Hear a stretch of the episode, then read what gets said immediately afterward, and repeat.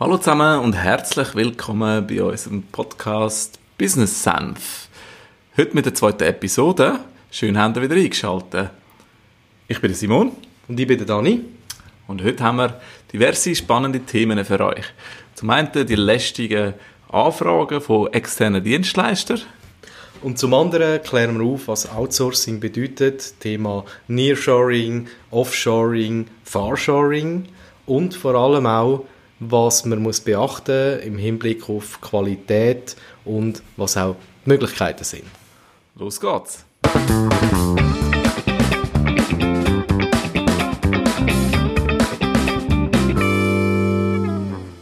Ja, ich weiß nicht, ob ihr es auch kennt oder auch erlebt, so wie wir.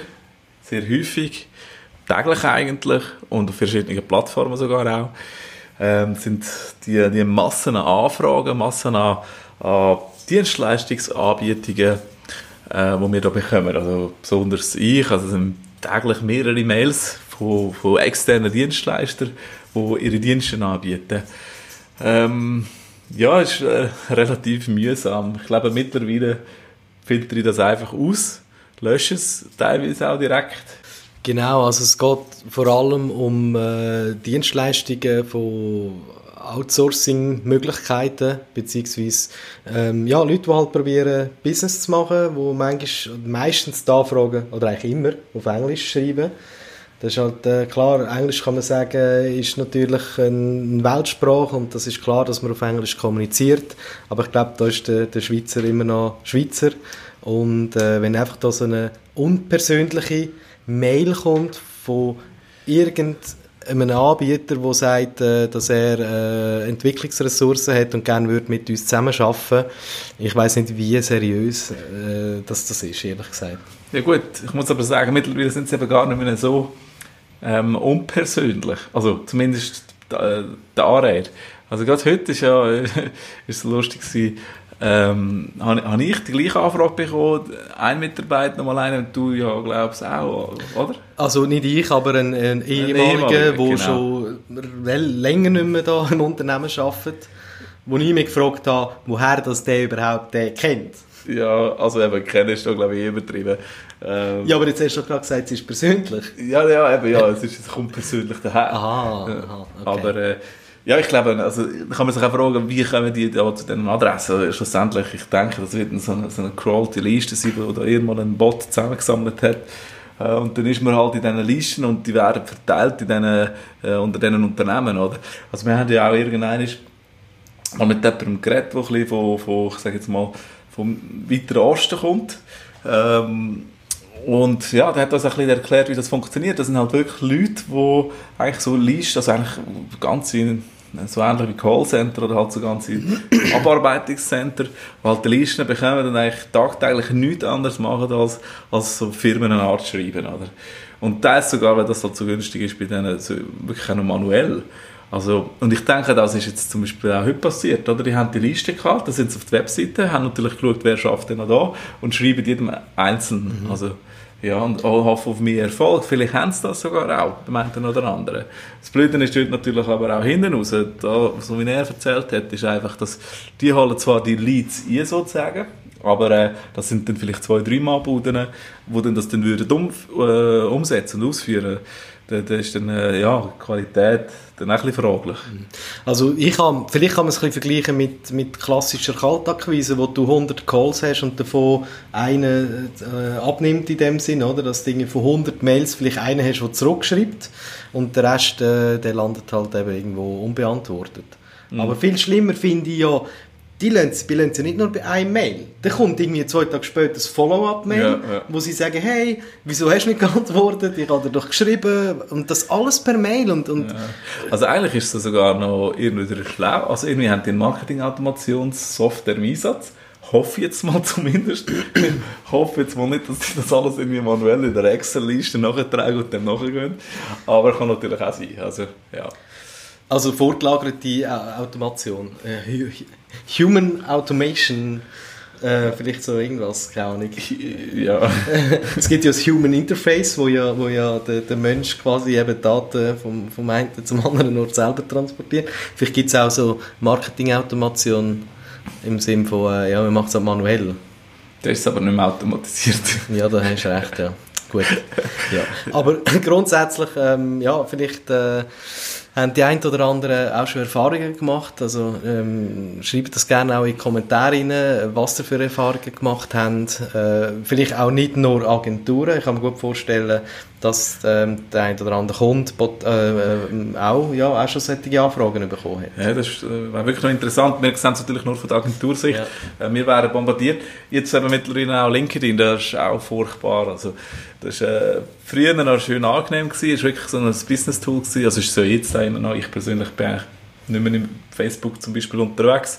Ähm, ah nee, darum muss ich dir, äh, ich schreibe dir die ganze Zeit immer auf Facebook. Ja, jetzt ist wieso ich nicht antworte. also Facebook, äh, nicht wirklich LinkedIn oder TikTok.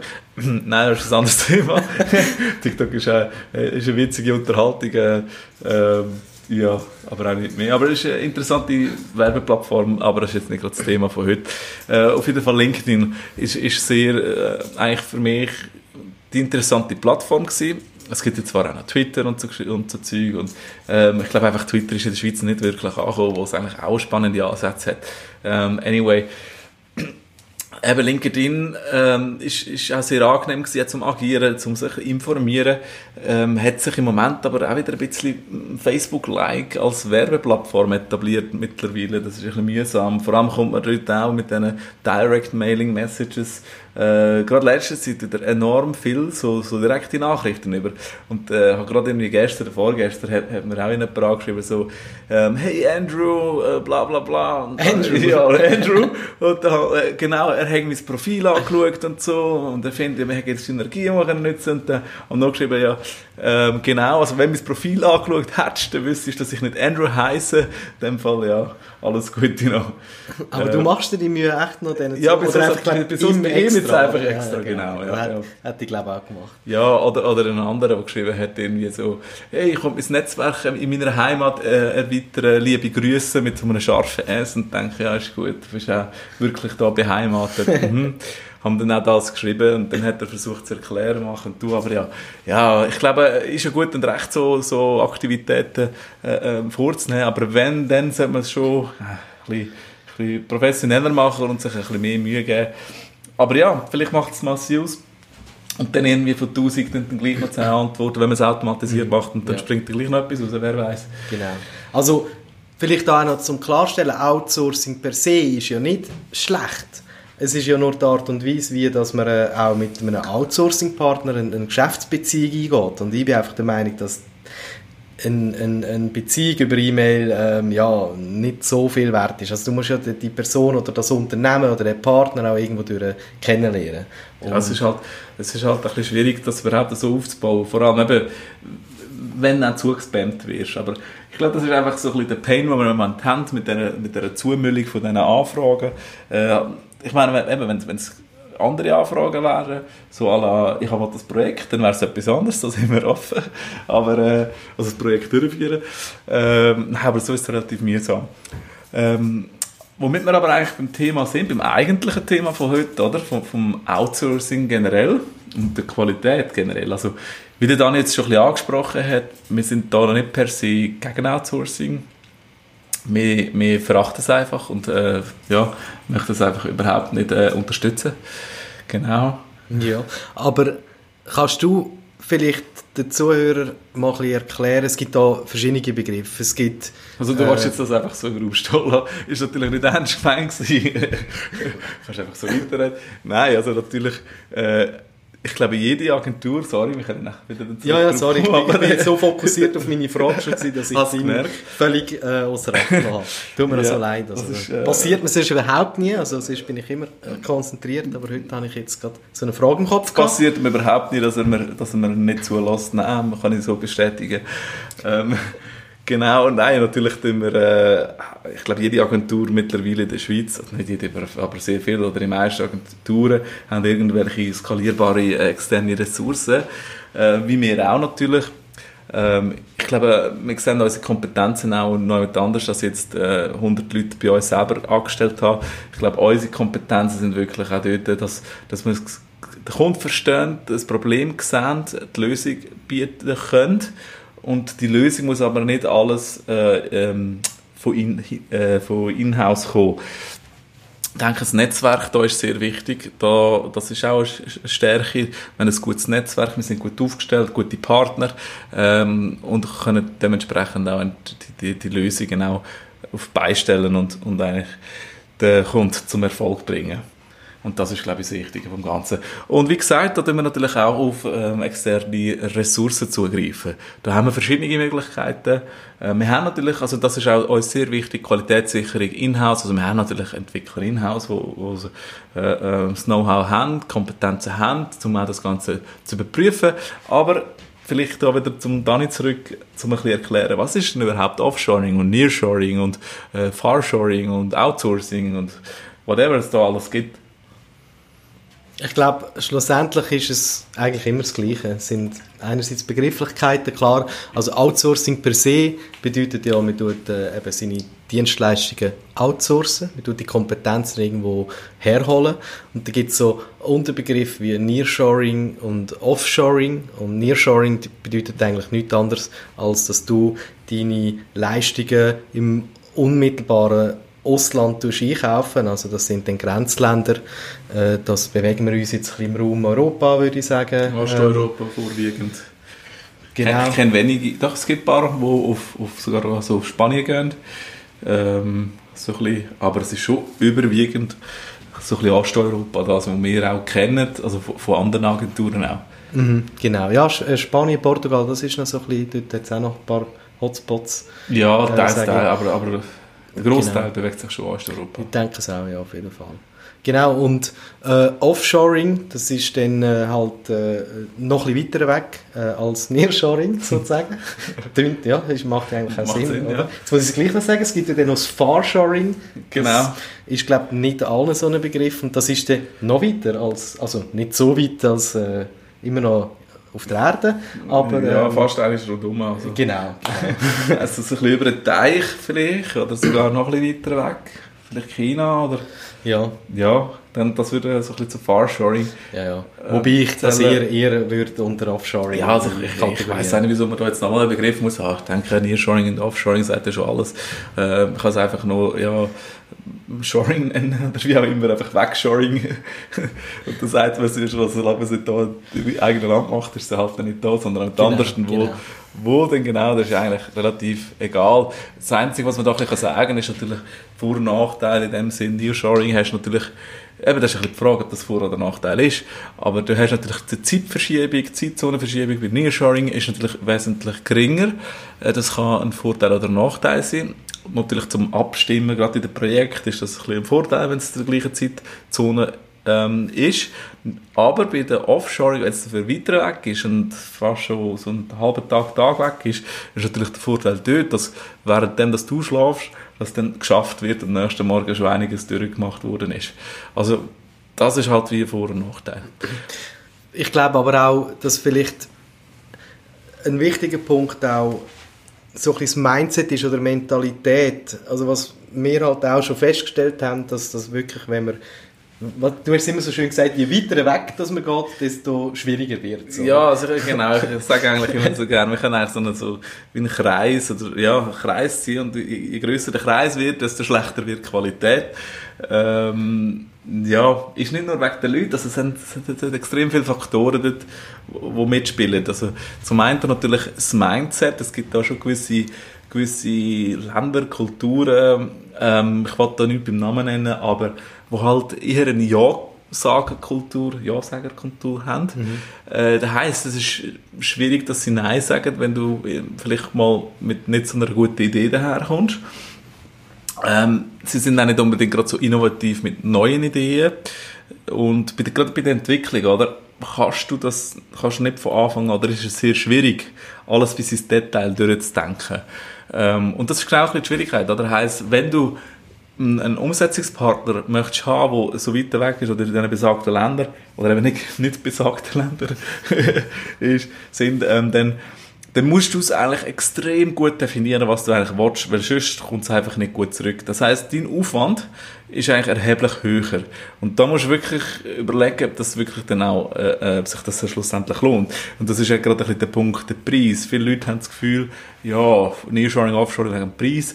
Ähm, ist eben leider nicht so. Also vielfach, also wir vor allem, haben nicht Outsourcing-Kapazitäten ähm, wegen dem Preis. Überhaupt nicht, weil am Ende des Tages rechnet sich das, oder kommt es etwa aufs Gleiche darauf an, wie man Mitarbeiter hier angestellt hätten, weil, wie gesagt, man hat mehr, ähm, mehr Konzeptionsarbeit, mehr Korrekturläufe, eben, je weiter weg, desto mehr Korrekturläufe muss man eigentlich einrechnen. Also wir haben mhm. einen Fall mit, mit jemandem, wo man, äh, ja, die, wenn, wenn es jemand da gewesen wäre, hat er es fünfmal schneller geschafft als jetzt der dort.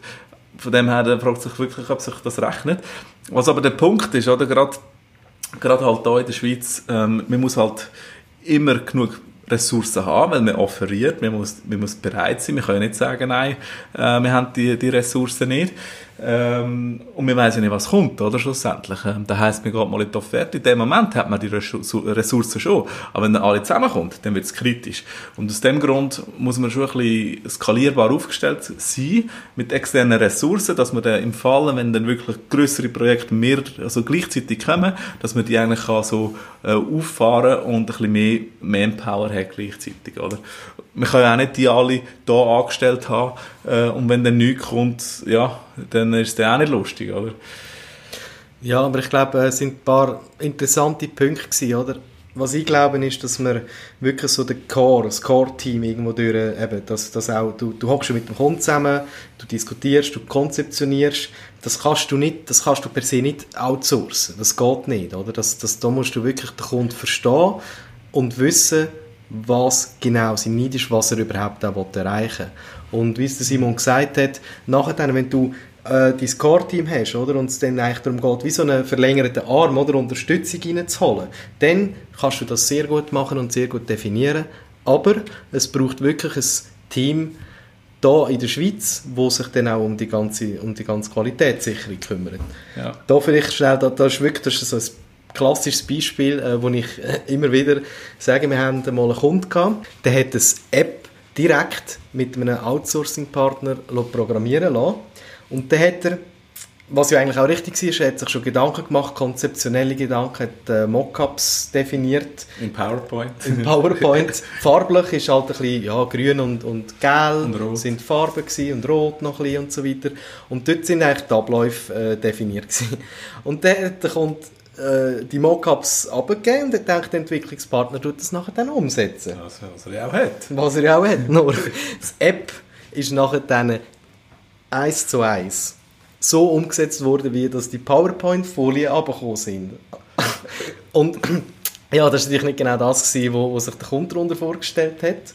Weil der denkt, ja, da gibt es noch Screen Design und da wird dann alles schön gemacht. Äh, Thema UX, äh, Interaction Design, also da haben wir ganz viele Sachen, die man natürlich noch können, auch äh, berücksichtigen oder wo man muss berücksichtigen natürlich bei so einem Projekt.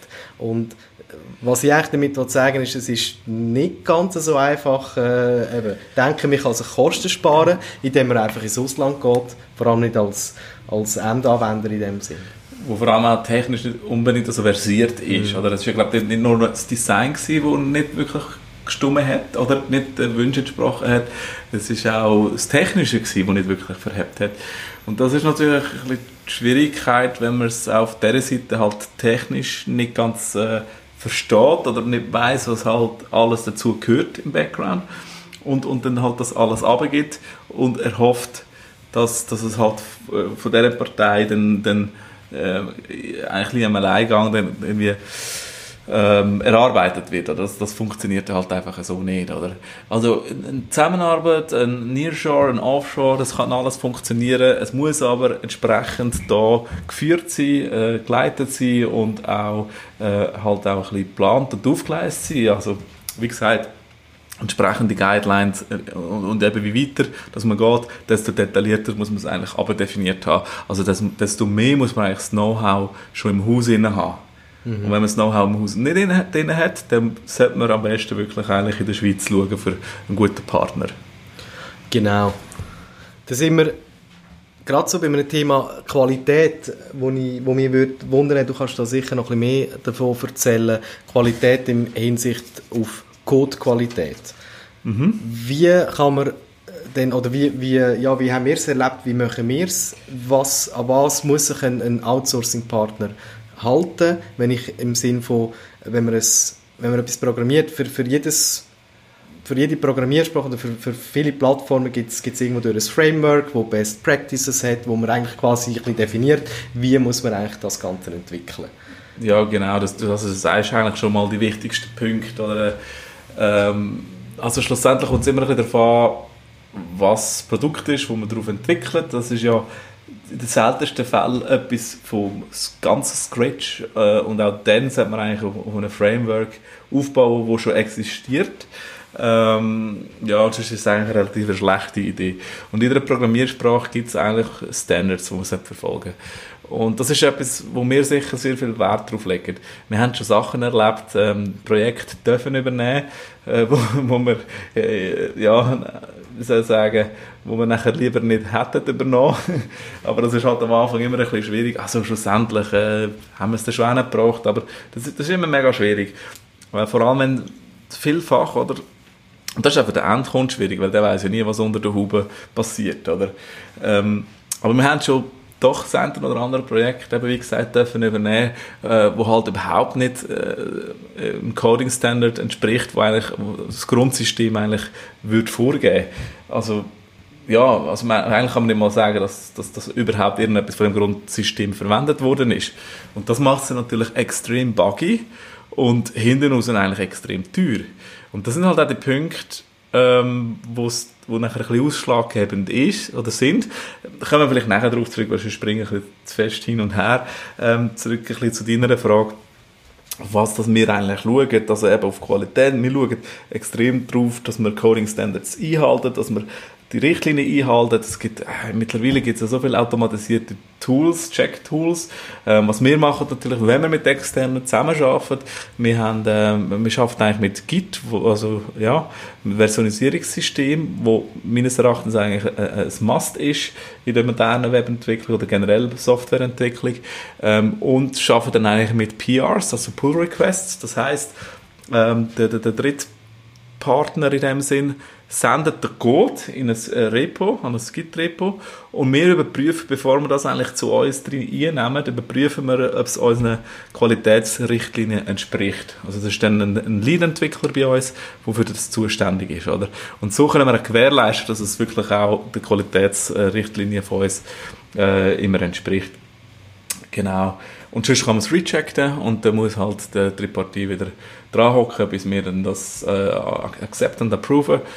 Und das ist ein bisschen, einfach gesagt der Workflow. Wir haben natürlich Git-Workflow und so weiter. Ich muss jetzt da eigentlich auch nicht ins Detail gehen. Aber das ist so ein bisschen der, der, der, der grobe Prozess, äh, zum sagen. Dann gibt es natürlich ein Testing. Ähm, bei größeren Plattformen möchten wir, oder setzen wir ganz klar TDD ein. Das ist Test-Driven Development. Das heißt, wir schreiben eigentlich zuerst Test, bevor wir eigentlich äh, Funktionen schreiben. Ähm, einfach gesagt, oder? Und so ist zwar, oder? Das ist, ich, wünsche mir da ein bisschen mehr Bewusstsein bei den, bei den Kunden, sage ich jetzt mal so, oder generell. Ähm, das ist natürlich initial aufwendiger, kostet ein bisschen mehr, aber hinten raus spart es extrem viel Geld, oder? Ähm, wir haben jetzt gerade ein Projekt dran, ein bisschen grösseres, da sind wir fast bei zweieinhalbtausend Tests schon allein und man sieht im Frontend noch nicht viel. Einfach so mal ein bisschen zum Bewusstsein äh, ähm, auch ein bisschen, ein bisschen äh, zu schärfen, oder? Und, aber hinten raus wird es hundertmal auszahlen, oder? Weil es kann nicht dann passieren, dass man irgendetwas neu entwickelt, das Feature irgendwie implementiert und plötzlich geht auf der anderen Seite nicht mehr. Und dann kann man die Unit-Tests durchlaufen lassen, man sieht genau, ob alles funktioniert oder eben nicht. Und das spart dem Kunden schlussendlich enorm viel Geld. Aber eben, das muss man bereit sein zu investieren. Ähm, und das ist eigentlich auch ein ganz klarer Anspruch von uns. Oder bei den kleineren Webprojekten ist das noch ein bisschen schwieriger. Ähm, aber genau.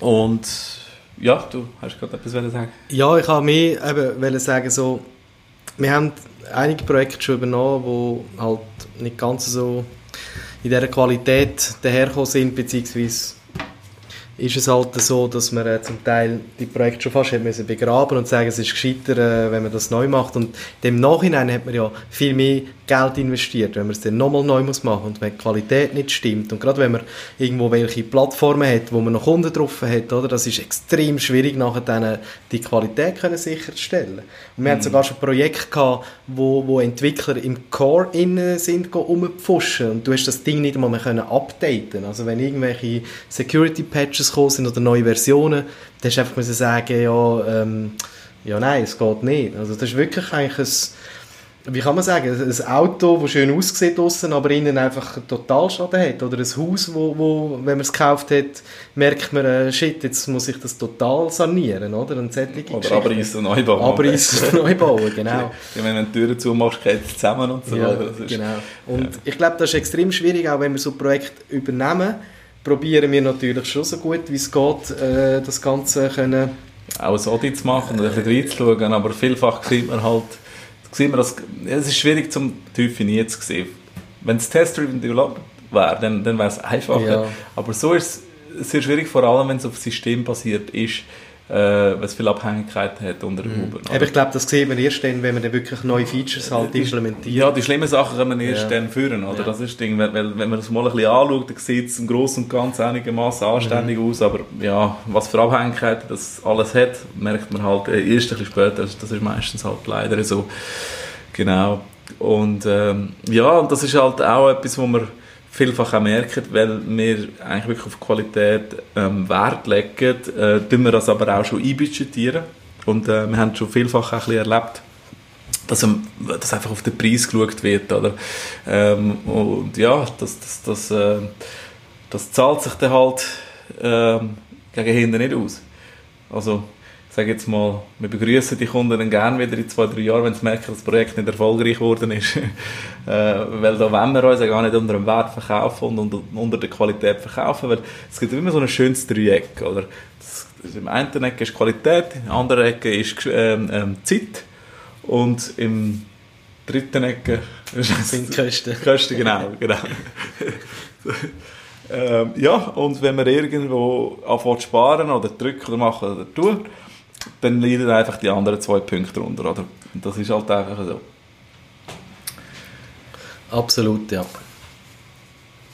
Ja, ich glaube, jetzt sind wir schon recht ausgeschweift. Ähm, ich hoffe, wir haben ein bisschen einen Einblick bekommen, was ein bisschen Outsourcing bedeutet, ähm, wie wir das so ein bisschen handhaben ähm, und was für, für Faktoren da auch wichtig sind und reinspielen. Mhm. Ich denke, wir haben da ja, einen Einblick geben? Ja, ich glaube so, also als generelles Fazit kann man sagen, äh, ignoriert die Mails von äh, irgendwelchen komischen Outsourcing-Partnern. Ja, also ich könnte da gerne darauf antworten. Das ist immer ein bisschen, das, vielleicht dann noch ein bisschen, so ein bisschen zum Abschluss in dem Sinn. Äh, haben wir auch schon überlegt, soll ich jetzt da antworten oder soll ich nicht? Äh, aber wenn Antwort ist, bestätigst du ja, dass es dich gibt. Also das ist also ein Approvement. Ich weiß nicht, ob du dann wirklich aus der Liste draussen bist. Äh, es ist ja nicht ein offiziell, ich meine, bist ja, bist ja schon nicht offiziell und, und äh, äh rechtmäßig in die Liste gekommen. Darum bezweifle ich auch, dass sie die dann auch rausnehmen. Mhm. oder? Mhm. Weil bei dem Mail zum Beispiel heute ist auch gestanden, äh, wenn nicht willst, von, von diesen News profitieren oder äh, mehr solche News bekommen, dann du unsubscriben, aber ich habe mich ja nie subscribed. Also eben, darum... ja, weißt du nicht, vielleicht irgendwo bei einem Wettbewerb oder so? Genau, alle zusammen da. Der, der, der Mitarbeiter, der seit einem Monat da arbeitet, auch, oder der, keine Ahnung, ja. ja. Nein, aber auf jeden Fall genau so das Thema äh, äh Anfragen von äh, Outsourcing-Partnern. Ich denke, wenn es um das Thema Outsourcing geht, ja machen, aber schaut, dass ihr sicher jemanden habt, der sich mit Outsourcing-Möglichkeiten auskennt, eine Agentur und vor allem Qualität. Schaut auf Qualität. Ich glaube, das ist schlussendlich äh, ja, also, genau. Also ich glaube, das Fazit wirklich, äh, man kann Outsourcing machen, man muss aber die entsprechende Expertise in-house können stellen. Mhm. Und wenn man das nicht kann stellen, dann äh, ähm, entweder, wie du jetzt vorher gesagt hast, eine, eine Agentur suchen, wo das kann, oder dann wirklich eher die Finger vorlassen. Ja, und schauen, dass die Agentur eben das Core-Team, also das, ich glaube so wirklich, dass Gesamtwissen oder das Projektverständnis und alles drum, das muss irgendwo durch Inhouse gehen sein. Das kannst du einfach nicht outsourcen. Genau das gleiche Prinzip, ob jetzt bei dir Inhouse oder, oder äh, bei der Agentur Inhouse, also die technischen Kompetenzen, die Verständniskompetenzen äh, und konzeptionelle Kompetenzen, die müssen einfach wirklich da greifbar sein, sage ich jetzt mal so. Also wirklich, dass man auch kann am Tisch zusammenhocken weil gewisse Sachen lassen sich nur am Tisch klären. Ähm, und gerade in der Anfangsphase, gerade Konzeption, Workshop und so Geschichten, um auch wirklich den Kunden verstehen, Bedürfnis verstehen, das kann man halt nicht von weiter weg und nur remote, das wird schwierig, es wird wirklich schwierig äh, und, und, das muss doch auch ein bisschen äh, äh in der Nähe sein. Ein bisschen näher als schon. Hier schon. Ich glaube, das ist, das ist Stichwort von heute. Dann bedanken wir euch fürs Zuhören und bis zum nächsten Mal. Ja, danke vielmals und bis zum nächsten Mal. Ciao. Tschüss.